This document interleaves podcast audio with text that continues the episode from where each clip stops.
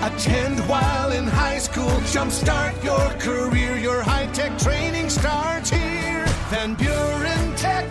Your career, your future, your life. It's Shannon Kiernan from the Al-Van Humane Society in South Haven with this week's Pet Link on Super Hits 103.7 as we introduce you to a pet of the week up for adoption. Actually, we had one and it got adopted. So Shannon introduces to our backup by the name of Frogger. This is very interesting. Tell us about Frogger. Poor Frogger. Frogger was found lying next to the highway, uh, basically non responsive and paralyzed, and came to our shelter. And uh, we were not sure he was going to live, but he made a full recovery. Uh, he's got a little bit of a kink in his tail, so he can't lift it all the way up, but otherwise, he seems to be in perfect health now.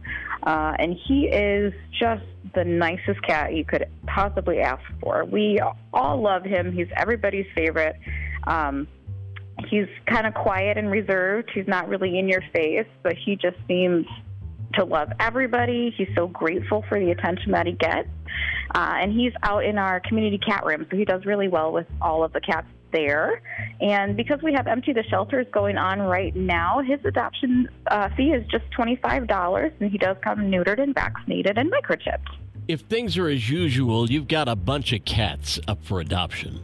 We always have tons of cats, and kitten season is wrapping up, so we have kittens galore. And uh, thankfully, Kathy Bissell did sponsor an emergency empty the shelters for us. So people can come in uh, and we can do kitten adoptions for fifty dollars. Adult cats are twenty five, like I said, and adult dogs are just fifty dollars as well. You're always in need of supplies. What do you need now? Well, as we just said, kitten season's wrapping up, so we do need dry kitten food. Uh, we did put a, an emergency call out for that the other day, and our community stepped up as, as usual. But we are still in need of dry kitten food, um, dry cat food, and dry dog food.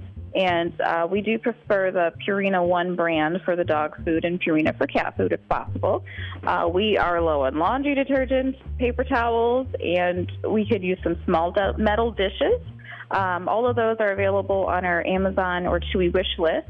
Uh, as far as dishes go, we can also take used dishes. If anyone has those lying around at home that they're not using anymore, we're happy to wash them up and, and use them for our animals. Shannon, what else is happening with the Alvan Humane Society? Have the Barbecue Blueberry Festival coming Yes. up. Yeah. Um, most people in South Haven know about the Blueberry Fest, which is exciting. So we will be down at the Pavilion on Huron Street during the festival on Friday the 12th, uh, and we will be serving dinner at 4 until we run out of food. So we have a $15 barbecue dinner. Uh, it's a pulled pork sandwich, or you can do a vegetarian burger, I believe. Uh, there's vegetarian beans, chips, a drink, and there's blueberries over ice cream for dessert. We can also do to-go dinners. Uh, basically, when the tourists are, or the, of course, the community is down there enjoying Blueberry Festival, and if you don't want to wait in line for dinner at one of the great restaurants, we will have quick and easy dinner to pick up and take with you. Great way to support the Alvan Humane Society. Great meal as well. We'll be talking more about that in the next couple of weeks. Thanks, Shannon. Shannon from the Alvan Humane Society with us on PetLink every Friday. Podcast at WCSY.com.